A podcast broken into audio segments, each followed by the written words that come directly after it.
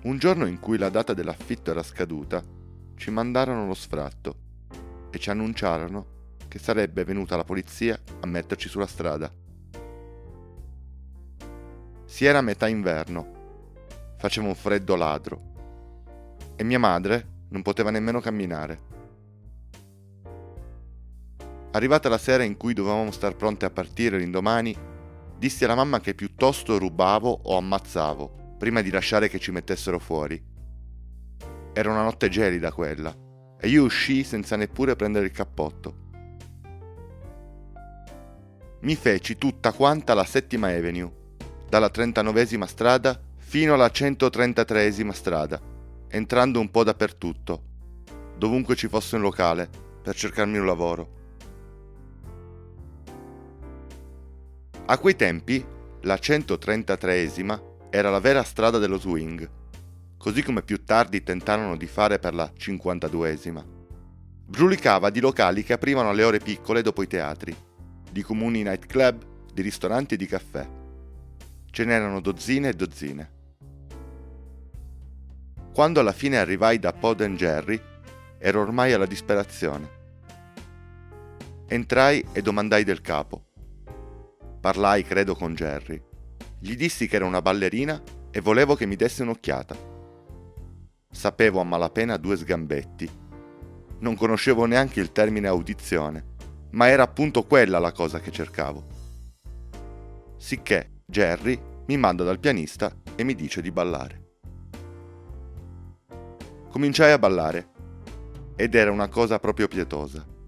Facevo e rifacevo quei miei due poveri sgambetti sempre soliti, finché non mi urlò di piantarla di fargli perdere del tempo.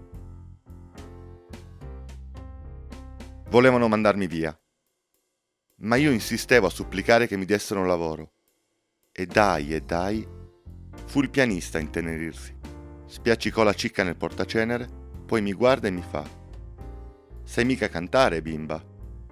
Certo che so cantare, gli faccio io. Ma che serve? Tutta la vita avevo cantato, ma mi divertivo troppo per supporre che ciò potesse dare dei guadagni veri e propri. E poi quelli erano i tempi del Cotton Club. Che facevano le stelline? Erano carine e basta. Scullettavano un poco e prendevano le mance dai tavoli. Io pensavo che questa fosse l'unica maniera di far soldi. E avevo bisogno di 45 dollari prima di giorno. Se no, la mamma e io ci saremmo trovate fuori di casa.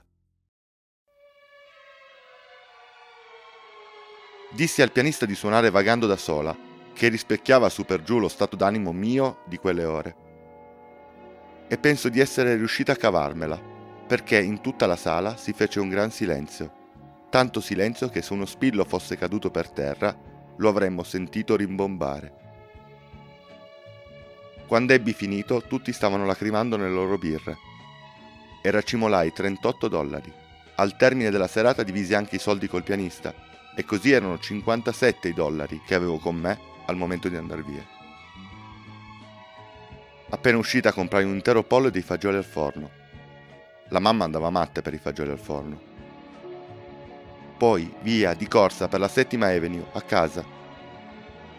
Mostrai alla mamma i soldi per l'affitto e quando le dissi che avevo un posto fisso per cantare a 18 dollari la settimana più le mance, non mi voleva assolutamente credere.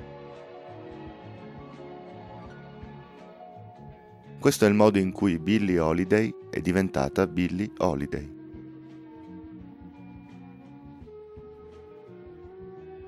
Podcast Don't Tell è un progetto di Vito Ferro a cura di Trama.